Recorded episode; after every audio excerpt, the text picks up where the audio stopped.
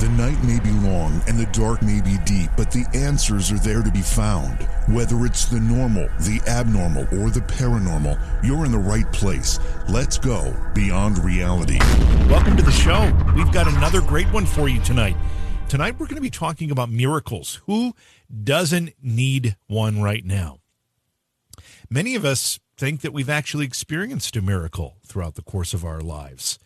Well, Dr. Michael Grosso will be uh, with us uh, to talk about his book, which is called Smile of the Universe Miracles in the Age and the Age of Disbelief. And uh, he's studied them extensively. He's got some really interesting insight. And that's what we'll be talking about tonight with Dr. Michael Grosso.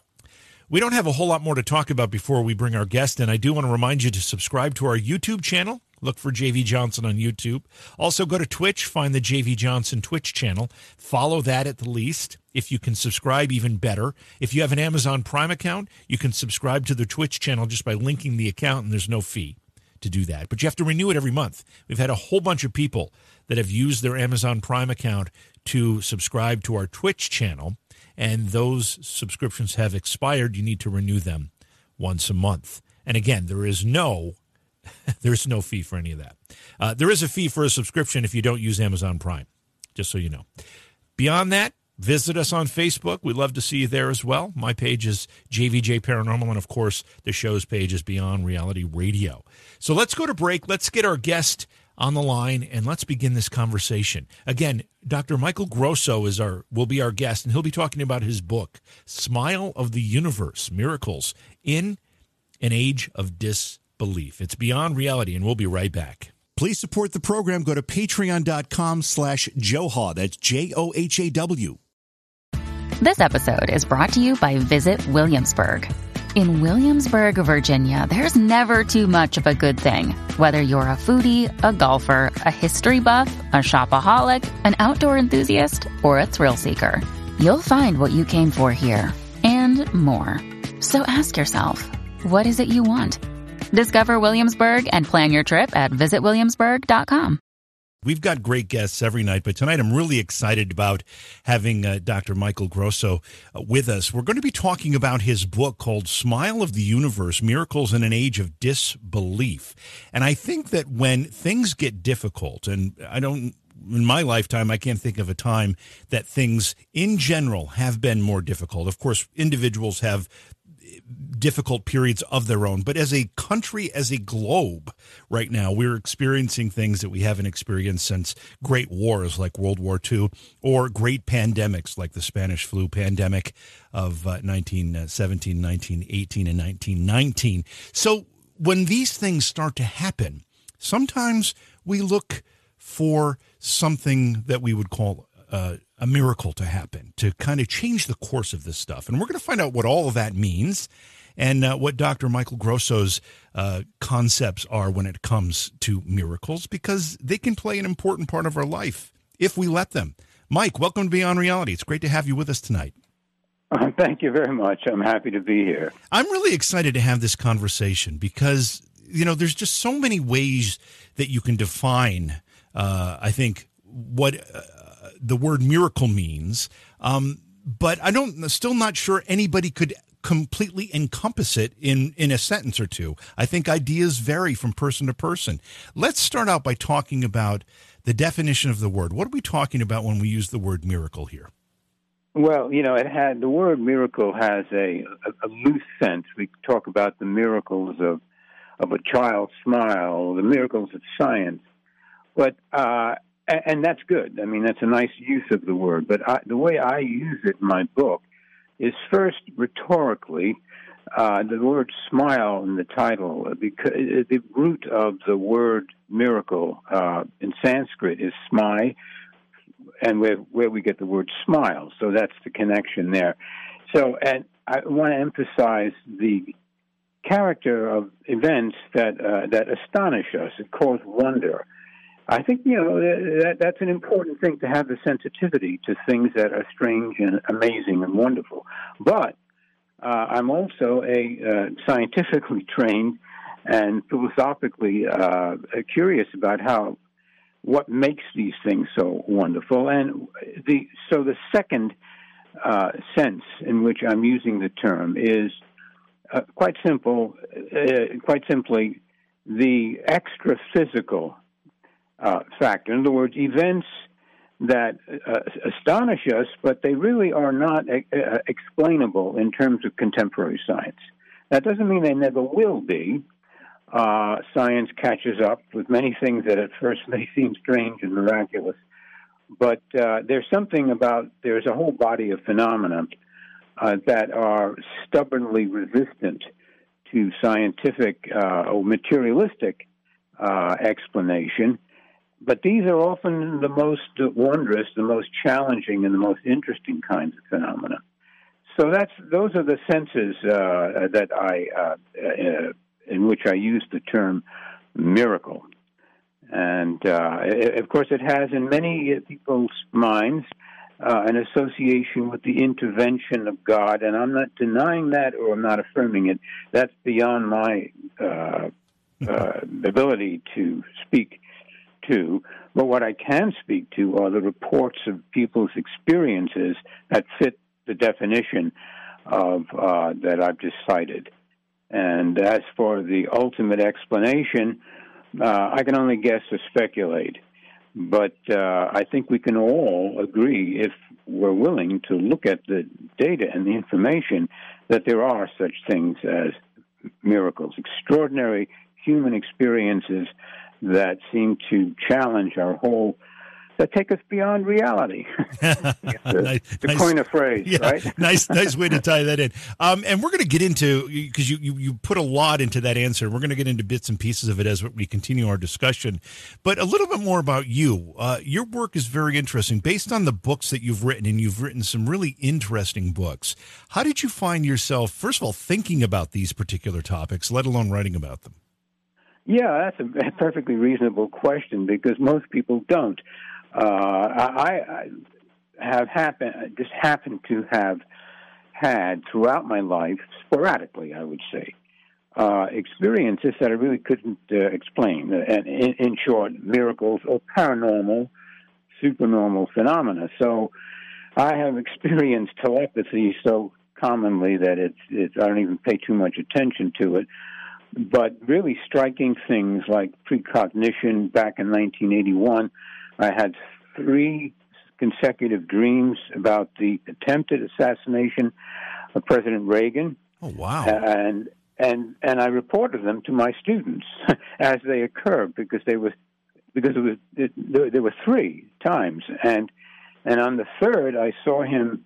The first two I saw him shot just exactly the way I saw it on television later. Mm-hmm. And the third dream, I saw him naked from the waist from the waist up, beaming with health. Now I didn't know what was going to happen, but I had reported to you know this to my students. And one day, as uh, one morning, a student of mine called me up, and her voice trembling, Dr. Grosso, you're a psychic. The president was shot. And the first thing I said was, but he's going to be all right, because in my third dream I saw him healthy. And sure enough, uh, he, he was wounded seriously, but he recouped rather quickly. So I've had experiences like that. I've had unusual. Uh, I, I performed an experiment once in which I levitated a 200 pound ex Marine student in my class. I didn't levitate him. I, it was a kind of a game that kids play that they call light as a feather, and uh, I, I won't go into the details of it. But I'll just I'm just mentioning the fact that to answer your question, I've had a lot of unusual experiences. Uh, I could go on and on. And half of them I forget, and then I remember them. I, I, I haven't written them all down. I've written one book uh, about some of the most striking experiences that I've had, but um, uh, uh, but that's that's the reason. And in part, um, I was raised in a Catholic family. Uh, I should say, mainly my mom was uh, very pious, and she always had these books around the house. Uh, and I'd pick them up, and I'd notice some of them are quite interesting. Uh, stories about uh, various kinds of uh, miracles and strange phenomena. And I learned something about Padre Pio, uh, who's a famous in Italy. Everybody knows Padre Pio. Uh, he's a kind of almost Christ figure. And so I learned about, I heard about these things when I was younger, and um, but mainly my experience. And this is the way it goes with most of my colleagues and the people who do research in these phenomena. Most of the time, it's because they've had some striking experience. And on the other hand, I know scientists uh, and philosophers who just pay attention to the data, and they themselves have never had such an experience, but they go by the data. But the thing that really opens folks up is if something strikingly strange and inexplicable happens to them, and then that often gets them uh, on the road to exploration. But anyway, that's that's the, uh, my my background. I, I can't help but ask a couple follow up questions to your experiences sure. here, particularly the the precognitive dreams of Ronald Reagan being shot. Mm. How how Mm-hmm. far how far ahead of the event did you have those dreams? Good question. Uh, I would say no more than two weeks. And the dreams uh, were separated by several days. You know, while these things were happening, I wasn't thinking about. I uh, first I had a dream. Okay, it's a dream, uh, and, and then the second. Well, when I got the third dream, I know from the literature and from previous experience that if you keep having the same kind of hint, as it were, it, it usually adds up to something significant. But uh, I, I uh, uh, yeah, the, the, timing was within a period of three three or so weeks between the dreams and the actual final fulfilling event. Uh, no more than three weeks, and, and, and each dream was spread out, uh, with several days gap between them. Had you had experiences with precognitive dreams prior to that particular event? or- Oh yes, oh yes. And I remember dreaming uh, three times in a row uh, about an explosion, uh, and uh, maybe this was a couple of years prior to that. Mhm. And I, again, I was my you know antennas went up because three in a row. That usually it's like someone knocking on the door, Yeah, right? right. Uh, let me in. And uh, and this, but this time I'll admit it was a little less compelling because one day there was a I, I didn't read newspapers too much at those in those days. I was a student, uh, and and but there was a, a report and a picture on the front page. I think it was the Daily News, or it could have been the Times, showing an explosion that seemed to correspond to the explosion that I had dreamt of. But there were other times uh, that I that, that I've had, and since that time I've had uh, some, uh, uh, you know, precognitive uh, experiences. But uh, but the the the three dreams of of Reagan was clearly the most dramatic and the most striking uh, that that I recall. I can only imagine what would have happened if you had phoned the Secret Service and said, "Listen, I've had these three dreams. You need to be Yeah. really right." I mean, Yeah. I mean, they probably would have. They probably said, "Oh, we got to look at we got to look into this guy."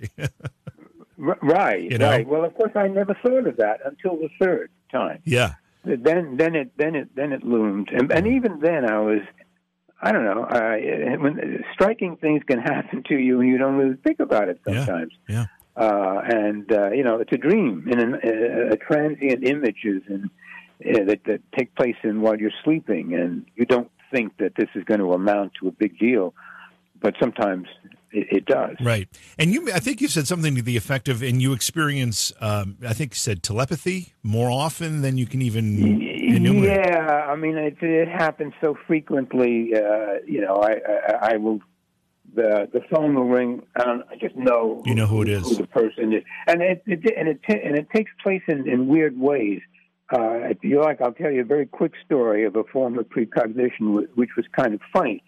I used to have a, a, a girlfriend when I was a student. Uh, I, right, yeah, I, I was a, a younger uh, student, I think, and um, I, but, but she was rather a fiery uh, uh, lady. And uh, one day I was sitting in my kitchen, and I got a tremendous earache in my left ear uh, out of the blue. There was no pain, nothing wrong, not sick. Mhm. What the heck is that pain? Well, about 30 seconds later, the phone, which was hanging on the wall to my left, uh, rang. And I pick up the phone, and it's this my this beautiful gal friend of mine. She was Sicilian with a fiery temper, and I forget what it was, but she was very angry with me, and she began to pommel me through my left. I had the phone in my left ear, and she almost gave me an earache.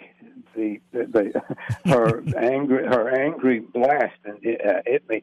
I saw this as a pure uh, uh, uh anticipation that the pain that I experienced, because there's no explanation for the for the pain in my ear.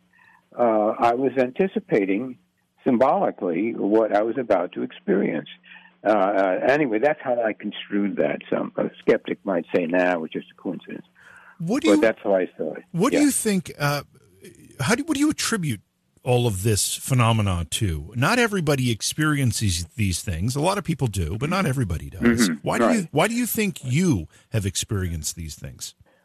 Well, that's an interesting question. I, I, we don't know why. I, I, I think maybe uh, uh, I have no no no explanation as to why. That there is supposed to be. Uh, I get the feeling that it, these abilities, well, if you want to call them abilities, run in the family. And my mother was mm-hmm. uh, somewhat uh, psychic, I would say, and my and my older sister was, and she once had a dream of me uh, in a, having an accident out west, and it wasn't me that had the accident. It was me who witnessed an accident. Uh-huh. But you picked up the whole thing and just put it, projected it onto me naturally because I was a brother.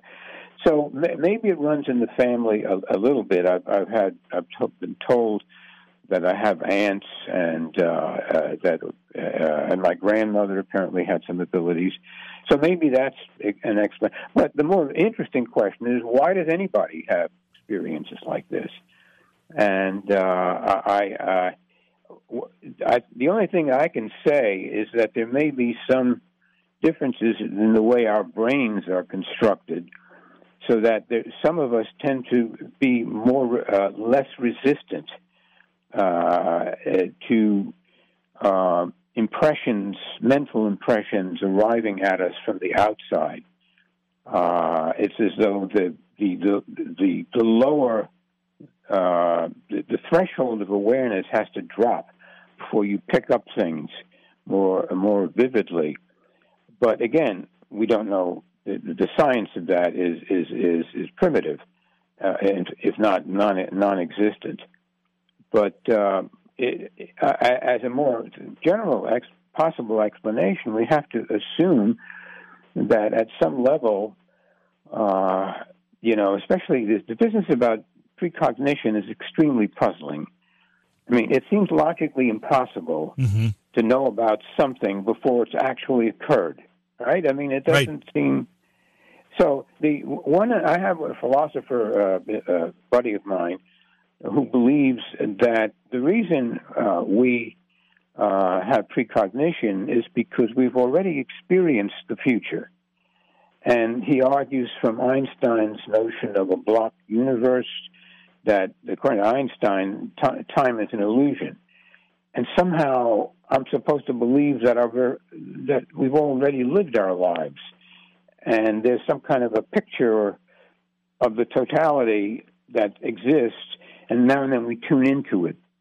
But frankly, I don't believe that, uh, and and I don't quite go along with that possible interpretation uh, because there are cases when precognitive dreams enable the person to avoid the the future that they precognize. Right. So that that would work against the notion of the block universe that we've already lived in.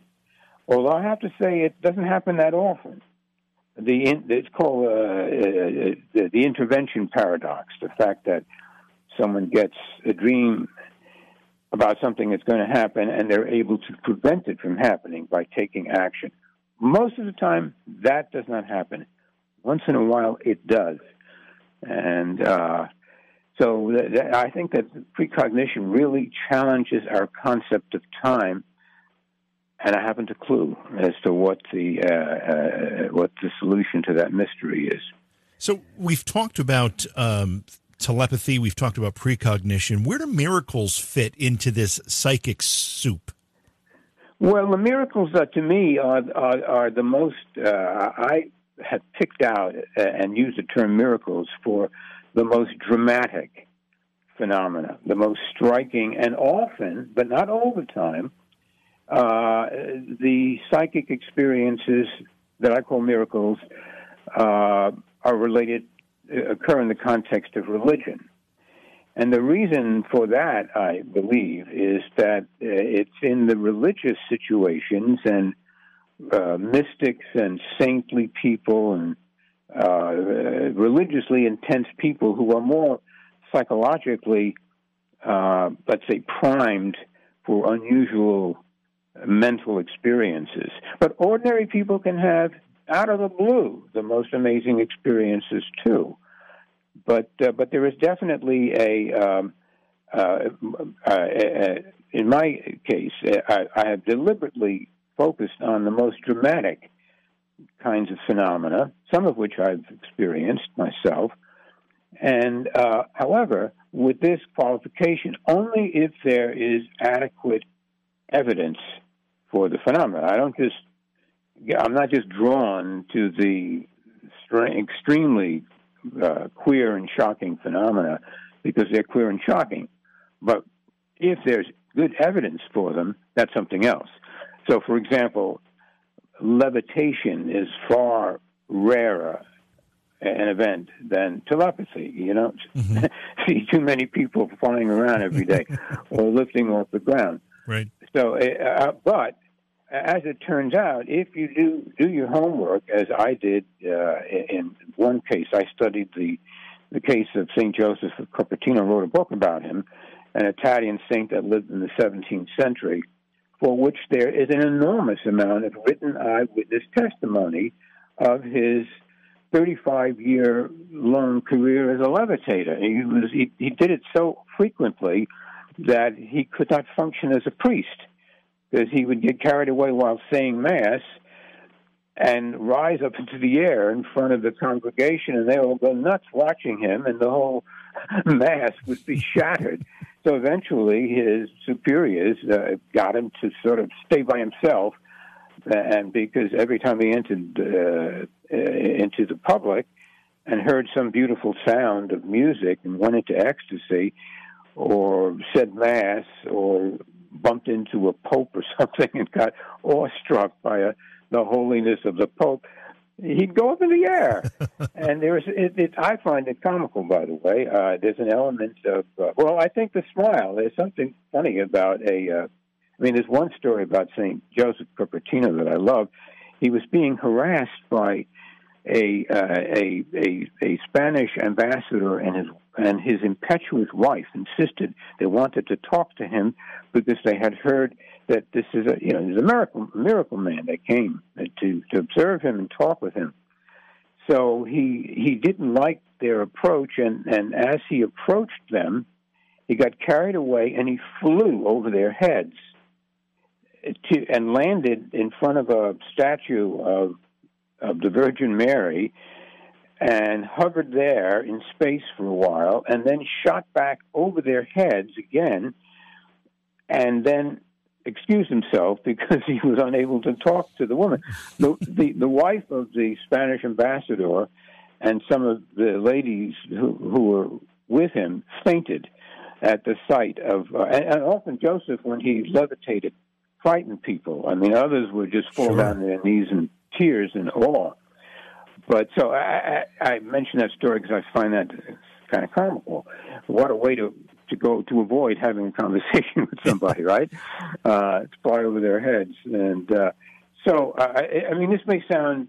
I know it will sound totally incredible to the average person, but when you immerse yourself in the literature and you read the documents, sworn affidavits, in the case of Joseph, there's 150 different individuals, including people from all walks of society, that swore under oath that they witnessed him levitate, but hundreds, if not thousands more, had to have witnessed him because not everybody who uh, was in a church uh, who watched him levitate uh, was called by the Inquisition or the church authorities to give a written report or make a statement about it. So, uh, it, you know, it, that combination of lots of eyewitness testimony and the phenomenon that is so striking and strange, uh, these these I find theoretically very attractive because I've got something to work with. If it's a story that someone thought they saw something 10 years ago, I mean, that doesn't impress me. Yeah. I'm interested in hard evidence. And uh, it, it's much more challenging that way. And of course, the story you just related to us about St. Joseph of Cupertino, uh, you wrote a book about that. As you mentioned, the book is called The Man Who Could Fly St. Joseph Yes. of Cupertino and the Mystery of Levitation. Yes, and I, I and then my a colleague and I translated one of the best biographies of of Saint Joseph into English, and then I, I abridged it for contemporary readers, and that uh, uh, uh, is called uh, Wings of Ecstasy. Uh, and by the way, it, it's cheap. That other book that you mentioned is so darn expensive that few people have bought it. But the, the, the translation, which is fascinating on every page, uh, is only. It, I'm not trying to sell the book, but I'm just saying if, if anyone's interested, it only costs the price of a hamburger, about fifteen bucks, an expensive hamburger. but uh, We are we are talking with Dr. Michael Grosso tonight, uh, particularly about his book called "Smile of the Universe: Miracles in an Age of Disbelief." Um, what we mentioned levitation. We've kind of been kind of skirting around some other phenomena here, but if you had to kind of provide a hit list of things that might be fall into this definition of miraculous, other than levitation, what else would we list there? Oh, there's lots, but I mean the things that I, I will uh, uh, mention that I found so striking. For example, uh, materialization phenomena, which you find, by the way, among saints and among physical mediums. Now, the idea of of something just uh, being produced out of apparent nothingness uh, is again uh, intellectually quite shocking and incredible. And nevertheless, uh, there are all kinds of uh, evidences uh, for different kinds of materialization. For example, there there are statues. Of, actually, I opened the book with an example of back in, in I think it was 1994 or something.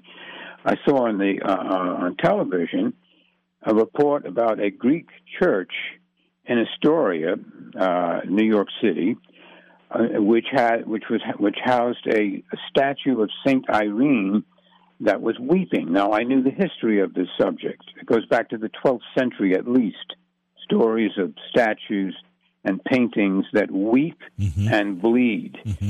And so I said, "Heck, I want to go." Uh, This is. It turned out, coincidentally, that uh, Astoria was my hometown. I was born in Astoria. So, and, and I was living in uh, in New York City at the time, in Manhattan. Uh, and so I paid a, a visit with a colleague of mine. Went to the church because it was on in the news on Channel Four, I recall. Got there, and I described that in the opening uh, passage of my uh, in the opening of my book. And what it was is uh, this uh, statue, and I uh, uh, went right up. I was able to walk right up and, and look at it, uh, and um, you could see there was large tears uh, were appearing just around the eyes.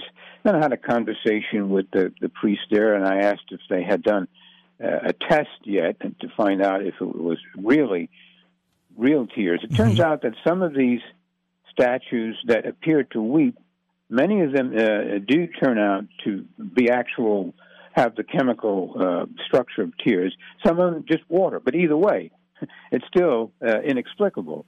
Uh, but the, he told me that they they had that this uh, was investigated and that there was a statue that had produced tears on several occasions, and usually the tears signified something of danger or of threat to to the religious community, and that follows. There's a whole history of that.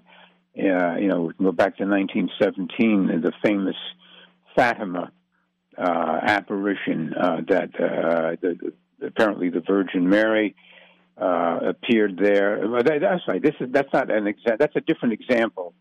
Uh, there was no statues that were weeping. That's a different story, though. But actually, in the 1990s, and I have this in, uh, in a chapter in my book, there seemed to have been a, um, a virtual uh, epidemic of weeping and bleeding religious statues all over the world, in uh, in Russia, in many of the uh, European countries, and in America. And as a matter of fact, there was uh, a case in, in uh, not far from Washington where a uh, the, there was a Catholic priest by the name of uh, James Bruce uh, who around him a whole bunch of statues started weeping. Reporters from the Washington Post arrived on the scene. I think they wrote about it. I, this I picked up after I learned about this story after it. I missed it, even though I live in Virginia, and uh, I, I somehow didn't catch that story. Uh, so, uh, materialization uh, phenomena uh, is one, exa- one example. And there's just so many instances in so many cases, one which I myself uh, witnessed. Then there are cases, uh, phenomena of uh, dematerialization, and where objects um, apparently uh, disappear or just disappear from current space and go somewhere else. Curiously enough, I myself can boast of a, a of a dematerialization phenomenon that I witnessed, and, I, and I'll explain very briefly. Uh, and then I'll give a better example. But th- my experience was I was trying to help a family uh, who where uh, nine, nine people, the family and friends of the family, witnessed a ghost. Uh, and it was a nasty kind of a ghost that liked to annoy the women in the house, particularly appear in the bathroom when they were showering and so forth. So the I knew the people. I got to know the people. They were highly intelligent. I mean, they weren't making this up. Uh, these the haunting stories uh, uh, occur uh, all the time. So I decided to visit them, and on one occasion, I brought a small picture of Padre Pio and I suggested put this somewhere away from the kids where they can't see it, and and, and put it in some visible place, like in a, in a cabinet, which she did, mm-hmm. the woman of the house. And and and I said maybe you know maybe the Padre Pio will scare away this nasty uh, ghost. Uh, Padre Pio is a famous Italian saint uh, of the 20th century. So um, within a few days, she called me back. She says it's gone there was, and, and she put it in a place. She says quite clearly uh, where it was quite out of, out of the question where anybody could have stolen. And I knew this woman. She was very intelligent, very serious. There's no reason for me to doubt uh, that she's messing with my head and making right. me believe. Mm-hmm. I mean, so okay, so that uh, uh that kind of and she never she never recovered it. Never found the statue. Never, wow. never recovered it. Absolutely uh, disappeared forever. But far more interesting, that's just one story uh, that I happen to have had. But uh, in 1995, you might remember this, there was a, a phenomenon that took place in India.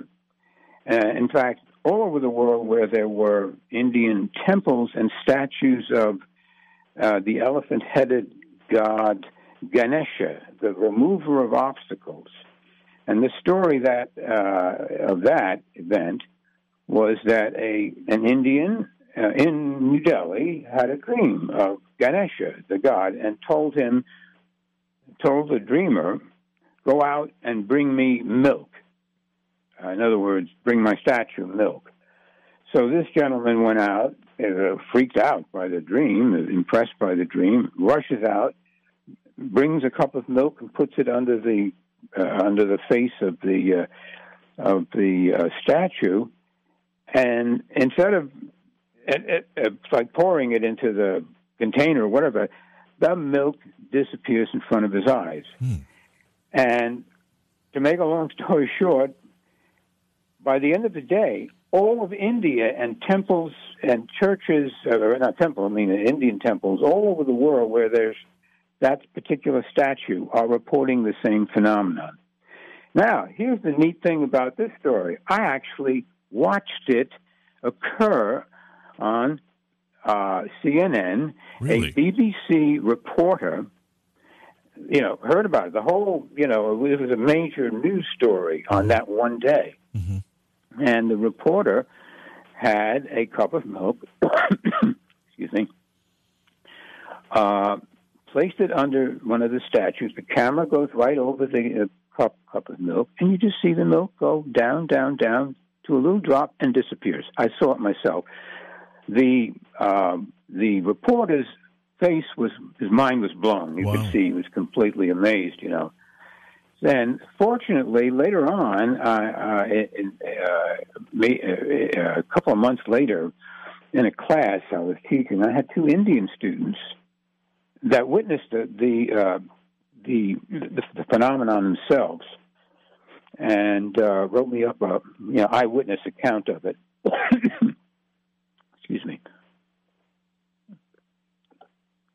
I have uh, allergies. I've been uh, my throat's itchy. I've been coughing, but um, so that that is a quite a remarkable uh, uh, story. Um, and uh, the, what I find so remarkable about it, I mean, my, my student pointed out that there was a milk shortage in India that day, which I had read about. And my student actually confirmed that interesting fact.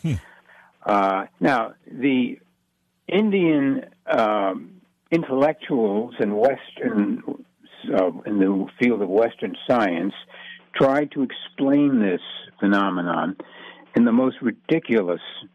You know, it's. I find it funny watching people try to explain these things away when the evidence is so overwhelming. Right. They came up with some ridiculous idea, uh, and uh, they talked about the capillary action of the statue that somehow absorbed the milk, which is utter nonsense because people just held cups of milk up. They didn't go near the statue. And the, what I saw was the milk disappear from the statue. Uh, and there were thousands of reports of the actual event uh, taking place. But what amazed me about this particular phenomenon was how quickly it was it, forgotten in, in the Western world. It seemed that uh, I, I I would think if something like that happened in America, they'd have a couple of books come out. I have yet to be able to track down a uh, separate, you know, scientific study, a collection, because so many people saw the thing uh, that um, you would think that some Indian or anyone uh, uh, interested in these phenomena. But maybe there is, maybe there are books out there. I mean, I, I'm probably In that partic- in Uh, that particular ex- yeah, in that Yeah. particular example, did only one person have the dream, or was did many people have the dream? No, one person, as far as I know, and that triggered the whole thing. The minute, the minute he had that experience, he called people out, and and it just spread like wildfire. Here's the the I forgot to mention the the critique of this attempt to explain it away, and I, and I don't blame them trying to, but it doesn't work because it only occurred one day, one day, 24 hours.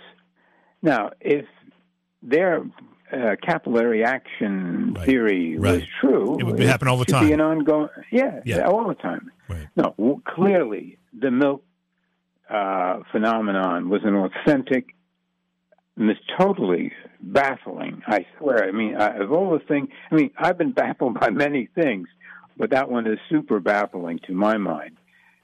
You know, Yeah. where'd that milk go? Yeah. How did things disappear into nothingness?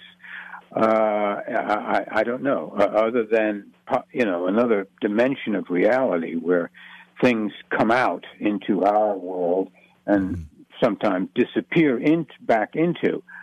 Uh, that, something like that might be happening, but uh, again, deeply mysterious and puzzling. I wonder if uh, if if you saw a report live on CNN. I wonder if there's footage of that on YouTube. We'd have to we'll have to have somebody I, s- I, search. I, I thought of uh, checking that out. Uh, actually, I did find recently, I rechecked a, uh, a BBC report of an Indian woman uh, performing uh, the attempt to, to, to witness this miracle, but I was not satisfied by it.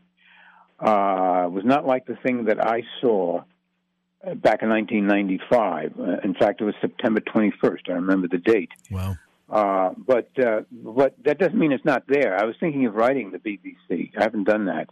If they could send me the the, the uh, you know a copy of that of that phenomena, there's no doubt I saw it, and uh, there's you know uh, uh, and and there's no doubt that this thing occurred because you know if you look milk miracle in India, look it up on on the web. There's a lot of stuff on there about it, and. Um, so that that's another striking, uh, deeply uh, counterintuitive intuitive uh, phenomenon. I'm also very interested in healing. Uh, I mean, that's a practical form of a miracle, and uh, there are, you know, all kinds of stories, endless variety of stories of unusual, unexplainable uh, healings of, uh, of individuals. I mean, and a, a, great deal has been written on on this subject. there is uh, one book I'll mention is uh, by a uh, a Canadian uh, historian of religion uh, by the name of Jacalyn Duffin, and what she found something. She studied the archives of miraculous healings in the Catholic Church. The Catholic Church keeps records of these things, very legalistic, mm-hmm. thank goodness. Mm-hmm and uh, and they um, and what she discovered over over hundreds of years was that no matter how sophisticated the medical uh, uh, experts that were brought in to scrutinize the validity of the reported miracles, the rate of inexplicable healing type miracles is constant. And nowadays, and, and in modern times, they bring in uh, doctors who are not Catholics, Jews, non believers, atheists, whoever, to make sure that there's no bias. And the criteria for determining whether a healing is truly inexplicable are very severe.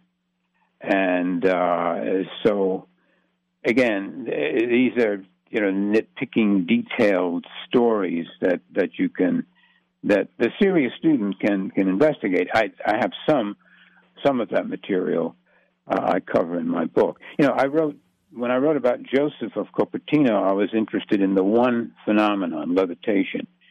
Uh, but in my book on miracles, uh, I got a little more excited and tried to cover the whole range. Uh, and I realized that it, I just scratched the surface. Uh, I'm, uh, since I wrote that, uh, I'm, I'm, I still am collecting material. Uh, this, I, I need three lifetimes to cover all the stuff that's out there and to write about it. But uh, I'm happy that I've done at least a couple of things. Yeah, was, that was that was going to be yeah. my, my next question too. When you set out hmm. when you set out to compile this information, research miracles as a category. Other than mm-hmm. maybe uh, you know biblical mentions, where would you seek them out? Oh well, there's God. It's all over the place in in, in history, in uh, history books, in uh, biographies, in of course in the specialized uh, organizations that do this kind of research, uh, parapsychological, psychical research, actually even go, going back to the uh, 18th century, uh, the rise of mesmerism, or what we call a hypnotism, there are all kinds of amazing spiritual, uh, uh inexplicable phenomena. Uh, German, French, Italian, Europe, uh, Polish, a lot of Polish mediums and mystics. So there's tons of stuff out there. The trouble is, uh, Jason, right? That, it's J- name, right? JV. JV. Yeah. The initials JV. Oh, okay, JC. Uh, it's just uh, there's so much material out there, and it's very difficult to get mainstream scientists in our culture to be interested in these matters, and, and that, that's a complicated story unto itself. But um, I, I, one of the one of my reasons for writing this, and as other colleagues of mine who write about unusual phenomena, is to try to get some. I mean, many are science. I'm I'm not a scientist. I'm a trained. My training is in philosophy. I know something about science, so uh, it's a little frustrating to try to um, get people interested uh, in these phenomena because think of what it could think of what it could mean if we could understand how these so many extraordinary types of healing phenomena take place. This would be an important, you know, addition to our to our uh, healing or healthcare paradigm if we mm-hmm. took this stuff more seriously. Uh, I'll, I'll, I'll, mention one uh, example where sort of quasi miracles come into play with with science on an almost daily basis, and that is the placebo phenomenon. Mm-hmm. Uh, it, it, uh, I'll just give one example. It turns out that the evidence suggests that people who take placebos for depression are almost uh, uh, the placebo is almost statistically speaking as effective as the so-called drugs that actually produce benefits. It's just a matter of a few percentage points uh, of the difference. So the, the, the placebo is also an incredibly versatile effect. Uh, you know, it, it, it, can affect all kinds of illnesses. The sheer belief uh, and expectation that something is going to help you can help you. yeah. Uh, and uh, that is carried to extremes. I call that a miracle too. Yeah. We, how is the mind able to do these things? We, Just the mind. And we need to we need, need to explore this a little bit because and you use the word belief because the effectiveness of a placebo is through the effectiveness of you believing it's going to work. Therefore, exactly. therefore, would yeah. would miracles in some fashion be a product of of belief? I think so. I think that although many are not, mm-hmm. but uh, I think people like say Joseph of Cupertino uh, or or yogi who is immersed in in the tradition and has stories, traditions, saints, holy people uh, that they have learned about, their belief quotient, so to speak, is very high. But the trouble is that belief is a misleading or not an adequate term. It's uh, belief. It's not. We're not talking about belief in a concept. It's not like I believe in God, therefore miracles are going to occur to me. Mm-hmm. No, it's not like that at all. Mm-hmm. The belief has to be more like uh, the uh, uh, kind of a visceral expectation and hope, a trust. There's a the, the Greek word for belief or faith in the New Testament. Pistis means P I S T I S. It means trust. It doesn't mean you know abstract belief. Uh, can can I it, believe in uh, yeah. It, so that, that that that is a big psychological variable that comes into play in the occurrence of extraordinary uh, phenomena, but not all the time. and can can time. when we use yeah. the word belief there, and you, and you said you know you you were massaging the way we use it in this particular instance, does it start to turn mm-hmm. into the same meaning as the word faith? Yes, yes, uh, but even faith, um, I think there are different grades, degrees, depths mm-hmm. of faith. Uh, I have a general belief that miracles are possible, but I'm not a very religious person by temperament, so it's not uh, a um, a vivid, ongoing, intense thing for me. The belief. Uh, so that, I'm trying to emphasize that there has to, usually there is a uh, a deep, uh, persistent psychological state that we call belief, expectation, imagination has to be mm-hmm. keyed up. Um, emotion, and there has to be emotional comment, a, a, component to the belief or the faith. uh, and um, and then again, I have to say, that lots of people are truly pious, truly faithful, and nothing happens to them in the way of miracles. They go through life like you know ordinary folks, suffering without the benefit of any apparent miraculous uh, interventions. So that's the way it is. yeah, and I, I, I Uh, find I find the word as we kind of massaged this a little bit. I find it curious that the word faith could be considered, uh, you know, kind of an important part of what we're talking about, and faith clearly is the the prevailing principle necessary for Catholicism or other religions, and Mm-hmm. uh, and you know, so that that that connection I find very interesting. I, uh, you know, I mean, we've often thought of miracles as being a divine product right. and now we're talking about faith in both both uh, both sides of this discussion. So I, I find that curious.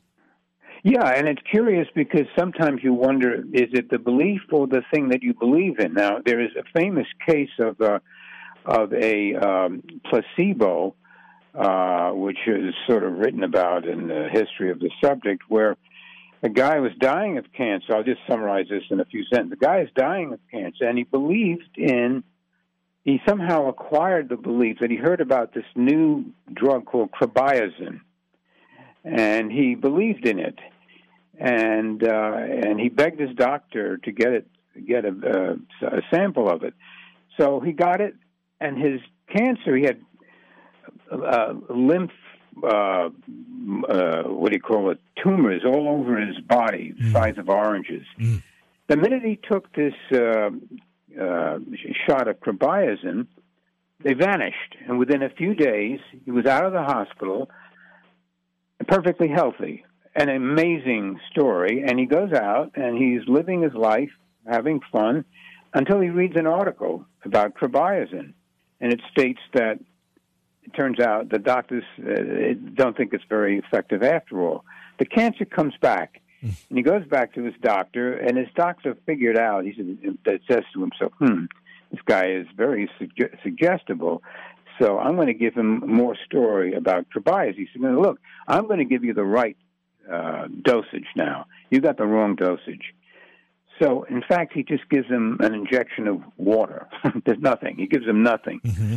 But the guy believes believes it. Okay, this sick person, he believes that he's taken the Krebiozen, which is a useless uh, horse serum for, for horses. Okay, and again, he heals completely, rapidly, and he goes off to flying planes and living his happy life.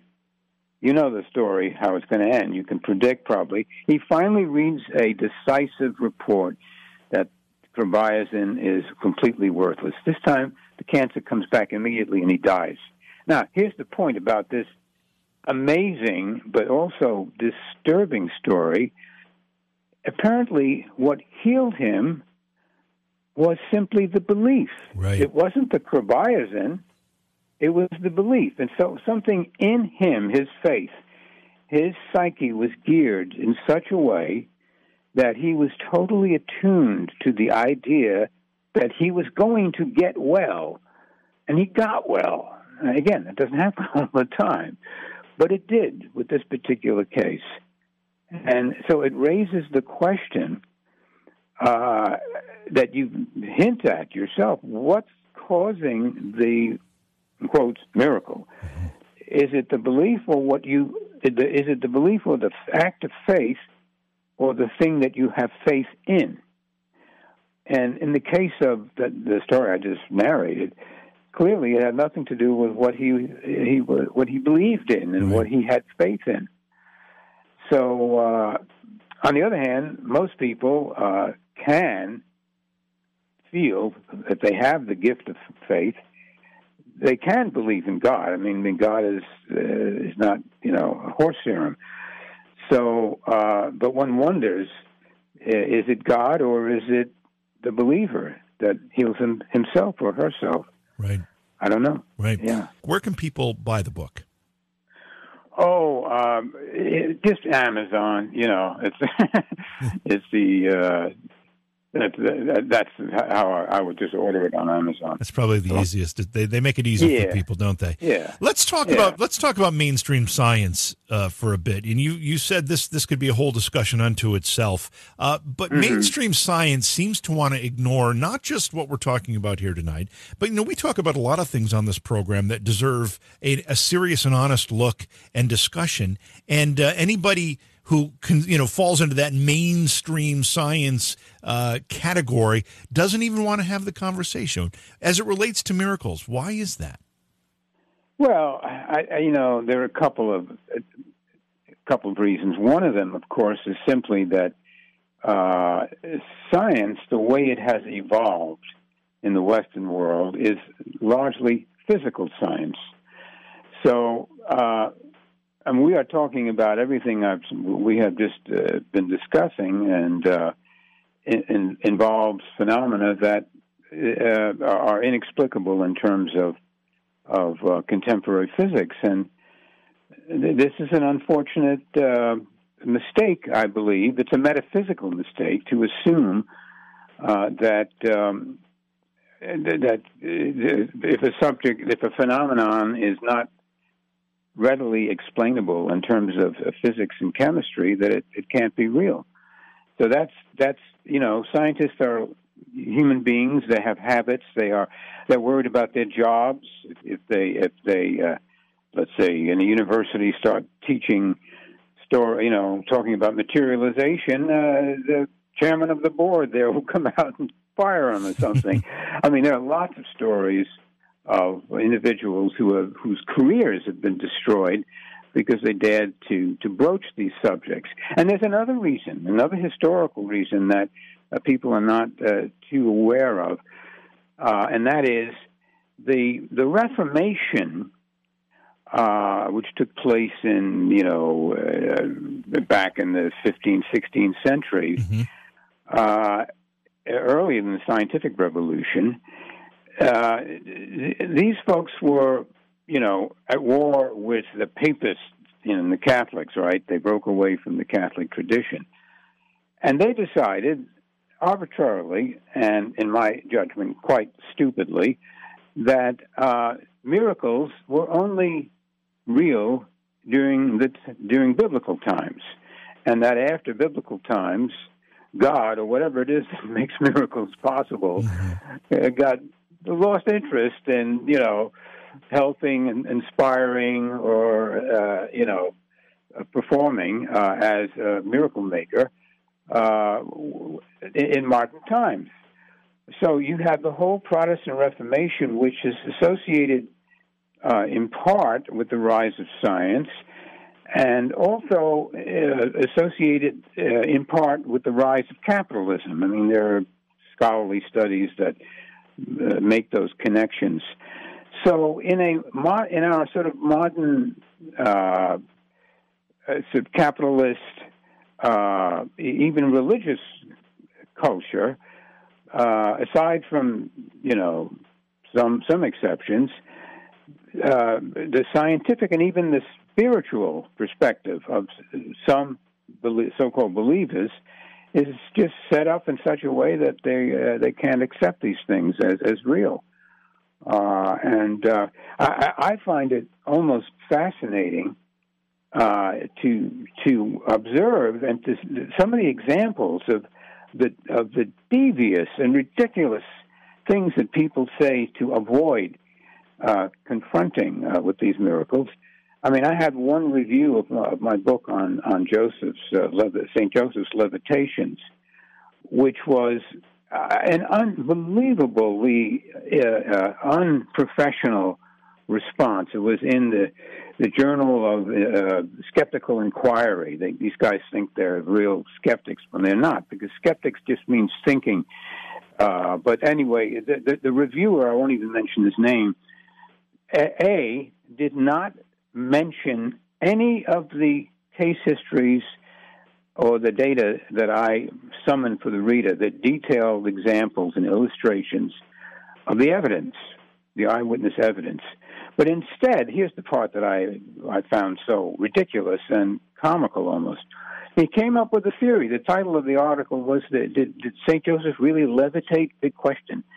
And his explanation was that because St. Joseph spent hours and hours on his knees praying every day that he built up such powerful leg muscles that he became a trapeze artist secretly, and that he practiced uh, flying around and giving the appearance that he could fly. And this is so stupid. First of all, your muscles don't grow when you're on your knees praying. It's the opposite, right? Right, right. All right, it's total opposite. and he ignores every page in my book, page after page, where I pour out the evidence, the witnesses. He doesn't say a word, and he spends the whole review concocting this ridiculous idea that Joseph was a great gymnast, and he actually compares him to uh, uh, what is his name, Jordan, the great basketball player, Michael Jordan. uh, uh, Michael Jordan. Yeah, he says uh, yeah, he makes some kind of a, a comparison uh, with Michael Jordan. It's so stupid this this piece of writing that it's incredible. And I'm sure the man who wrote it, I'm not going to mention his name, is an intelligent, decent human being, but Right. he's got a block. He does not and cannot bring himself to believe that these things actually occur. Uh, and uh, so, what do you do? You just, I ignore it. I just, Yeah, don't, you uh, have to. I, I don't take it seriously. You have to. You have to. Um, and uh, but it does prevent. You know, I mean, I I was able to teach a course in psychic phenomena when when I was a teacher. I was retired. That's a joke. I'm working more now than I ever did. But uh, but I, I it, it could. I mean, I did. I, I remember a student who took one of my courses in psychic phenomena. He said my psych professor told me I should not take this course with you because if I do, this is what he said. If I take this course with you, it's going to ruin my life. Now, can you imagine uh, a, another university professor in the same university I'm teaching telling that to a student? I mean, it's it's utterly uh, incredible. Wow. But this, you know, but the, the student took the course and enjoyed it, and uh, uh, so uh, it, it, it's a challenge. And however, there's one good thing that's happening. I, I noticed before you mentioned something about UFOs. Uh, by the way, I've also had an, an encounter with a UFO, but uh, it is interesting. I would like to. You probably are aware of this, but since 2017, articles have been appearing in the New York Times that clearly admit are, are beginning to show an admission of the reality of the UFO phenomenon. Yep. And so that's a good sign uh, that uh, the official uh, sort of intellectual establishment is, is being forced to open up and confront uh, the reality of the uh, of the UFO phenomena, which incidentally is mixed with all kinds of paranormal stuff. I'm sure you know that, Yeah, uh, yeah. including levitation and telepathy. All that stuff is frequently reported in many of the uh, UFO or UAP, as they like to Right. call it now, unidentified uh, aerial phenomena. Because I, I myself had a, I don't believe that UFOs are from outer space. I believe they, but I don't know this. This is just my Mhm. my hunch that they are from another dimension of reality. It's more from inner space, but very far inner space. Uh, and uh, it's just hard for me to imagine that uh, there are uh, entities cruising around this immense universe ours just to come and peek on us. Yeah. My, my experience was uh, I was listening to John Coltrane's music, Father and the Son and the Holy Ghost, with my girlfriend, and I looked out the window and I saw this UFO flying around. I won't go into the story in detail. Then a third person on the roof saw the same thing, and, uh, and and and then I was listening to Coltrane's Father and the Son and the Holy Ghost. Okay, and then the UFO after it's dancing around right in the front of us. I'm on the sixth floor in Greenwich Village. It shoots over to a, a church down the block, a Catholic church, and beams at us from the dome of Our Lady of Pompeii Oh wow. blew our minds. Yeah. Blew our minds completely, you know. Wow. And uh, one of the most striking, unusual experiences I've ever had. But uh, and a mystery, complete mystery to me. When we uh, when, when we when we yeah. talk about uh, miraculous occurrences or miracles, um, Mm-hmm. do people have a uh, an ability to ability to, to consciously affect them um, or manifest them? I mean, we talked about things like healing and the placebo effect, which would be, I think, an unconscious or a subconscious way Mm-hmm. to affect that. But what about a conscious way to do it? Could could Well, I, if, could I learn if how to how to manifest? it? I, I would say that some people uh, who are uh, saints, sorcerers, um uh, physical mediums, they can. Uh, I mean, as I read the literature, at any rate, uh, Jesus, for example, seems Right. to have been a, a healer Right. uh, and he kind of knew what he was doing. I mean, uh, uh, he'd lay his hands on someone and they'd be healed. Uh, the same sort of thing you hear about that today. I mean, there are all kinds of reports of extraordinary healing. So, yeah, I think the answer to, the, to your question is there are some people uh, who can apparently uh, willfully or, or at least try. I mean, then, then there are others who who try and hope for a, uh, a miracle. I have a section in my book uh, where I talk about the psychological variables that increase the probability. You know, parapsychology really is a, a psychical phenomena. It's a probabilistic science. It's not like the physics where you know the laws of physics are going to be valid when you get in a plane and fly. Fortunately, right? uh, but you never know for sure when or how uh, a, uh, and, and and how far a uh, uh, an apparently extraordinary phenomenon uh, will unfold itself. Uh, maybe partially, maybe fully, maybe it'll repeat itself on another occasion. There's far less control, but there are. But you, I would say this: it is possible to increase the probability of what I like to call, you know, extraordinary breakthroughs. I, I don't like to use the word miracle all the time because, uh, but you know, uh, I think we can. Uh, I mean, people get together and pray over someone who's sick, and there are reports that, that it works. Sometimes the group, uh, the group context, uh, can sometimes uh, en- enhance the potentiality of producing an extraordinary phenomenon. So a lot of the times it just happens. Sometimes it's just the un, un unrewarding person. I should say a person who least expects it may be. Uh, I'll give you an example. I, I met a guy once. I was talking about uh, levitation, who explained to me how he fell off a boat once while he was sailing. Uh, not sailing; it was a motorboat with buddies of his. He fell, fell off a boat, uh, and as he was falling, he would have. If he kept on going, he would have fallen under the boat, probably and killed or drowned. Right. But as, as he was falling, he felt himself slow up in space, kind of a levitation in slow motion, and gave him enough time to grab on a rope and save himself. And the people on the boat watched him do that, and they were everyone witnessed that curious, inexplicable slowing up. So here's a guy that's not, you know, who knows why he was lucky in, in that sense that that happened. Lots of people fall, uh, and they're not they're not helped. They're not saved. Nothing happens. Right. And uh, but it, so things like that do happen.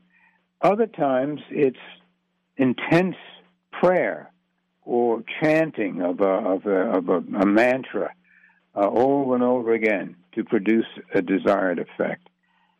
So it's hard to come up with rules in the realm of the miraculous. Yeah, it seems it seems, for lack of a better word, a bit arbitrary. Um, It does. That's I agree with you, and and and, and why some people uh, maybe pray to, until they're blue in the face and nothing happens. right. They go through life stamped on, you know, crapped all, all over by fate. But um, and others um, are luckier or are rewarded in their efforts. So there is an element of arbitrariness, uh, at least as it appears to us. As it right? appears, that's The- the- right. That's right. That's right. I mean, the big, the bigger hidden picture of reality uh, may have the answers. I like to think that's true sometimes, uh, and I'm also willing. I find it's important to to be able to uh, live with uncertainty and with perplexity and mystery, and and still carry on and not know for sure. Yeah. Uh, and um, that that that seems to me a useful attitude to adopt. We're going to run out of time here, but I wanted to ask um, about your uh, understanding of the existence of miracles and the afterlife. Is there any Ah. connection? Any connection between these two ideas? Abs- absolutely. And funny, is- curiously, I'm so glad you asked that question because I, I have friends and colleagues who are uh, seriously interested in research on life after death. I have not done that kind of uh, research myself, but I've read extensively. And I, I maybe I have to sit down and write a paper about this and make it clear, although I've hinted at it. The mir- most of the, the miracles that uh, especially uh, interest me in my book, at any rate, are miracles uh, that involve mind over matter, or psychokinesis, or telekinesis. There are a couple of words for that. Now, my belief is that the the more powerful we can demonstrate the human mind to be, especially from extraordinary uh, experiences uh, of where that involves psychokinesis, you know, like healing effects or whatever they are, where the, mind is shaping and influencing and impacting directly upon physical events. The stronger the evidence for those kinds of phenomena or miracles, as I've been calling them, the stronger the, the plausibility, the more likely that the mind is the kind of thing that is inherently potent enough to survive the death of the body.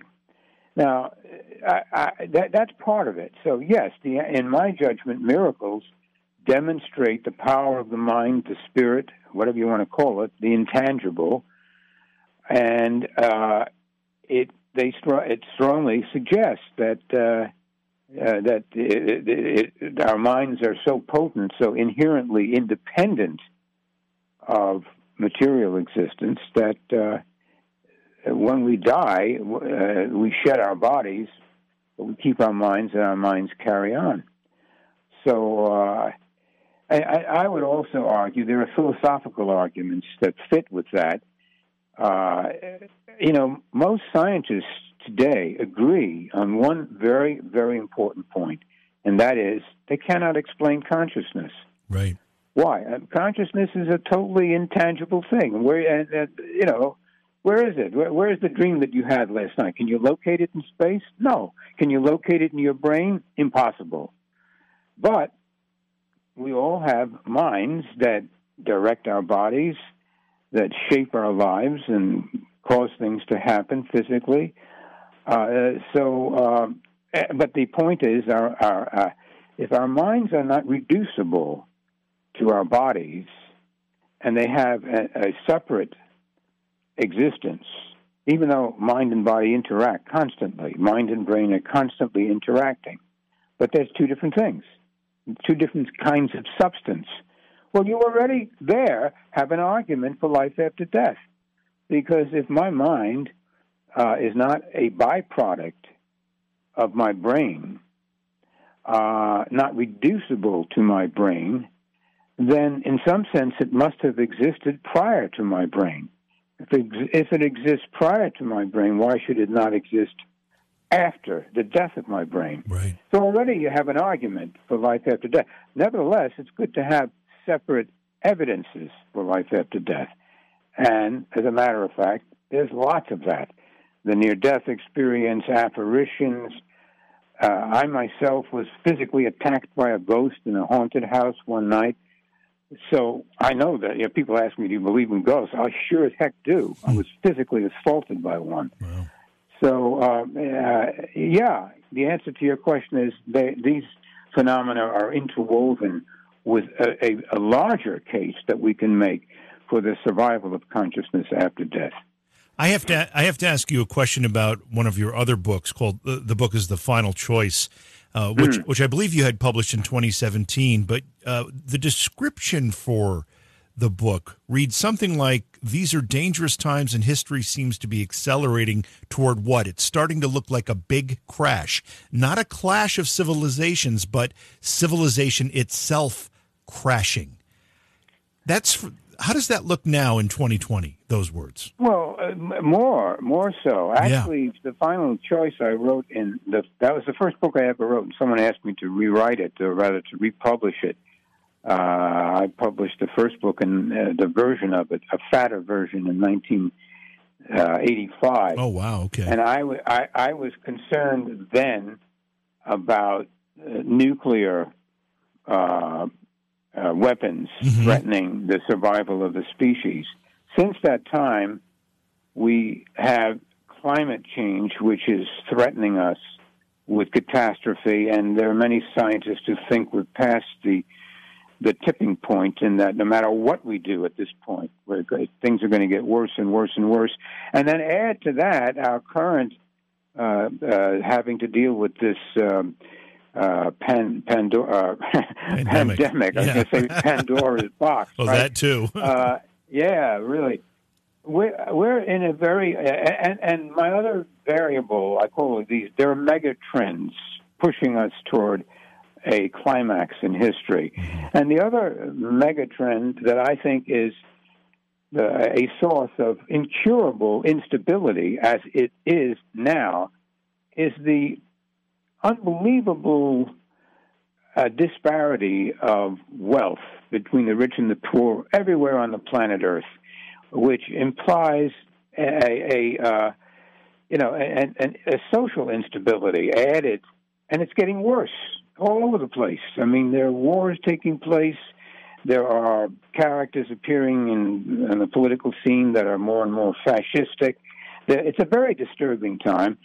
So yeah, uh, that that that that uh, the, the, I retitled the the subtitle of that book in the the 2017 version, and I and the subtitle is uh, uh, uh "Death or Transcendence?" question mark.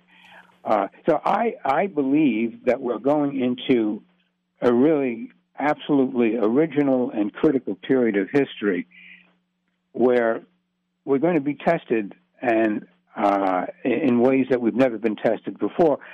On the good side, I, I, I, uh, what I explore in that book is the notion uh, of a, it's a strange sounding idea, I'll admit it, but I think it makes sense we can think about it as a possibility, a kind of global near death experience.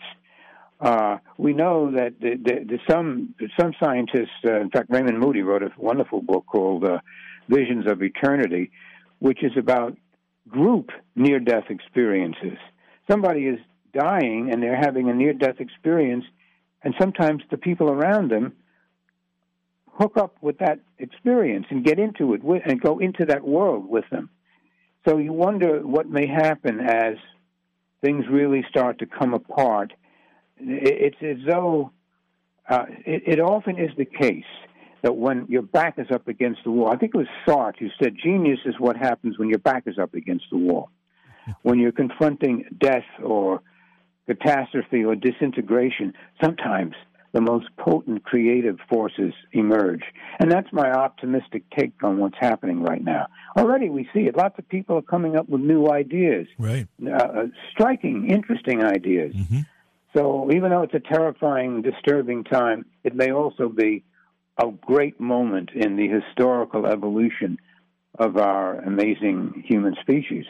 Well, that's an optimistic but, uh, look. I, one more, one more question, then, then we're just going to be out of time here. It, given okay. all the things that we just you just outlined in that answer, these things that are facing us as a global population, as a as a race, as a species, uh, where and how can the belief in an existence of miracles help us through something like this? Well, I, I think by uh, by think of the uh, in the near death experience. What happens is that your attention is torn away from ordinary everyday life. Right. And and and the same thing seems to happen for a, an artist who's inspired. Uh, uh, sometimes they're a little crazy, right? Musicians carried away.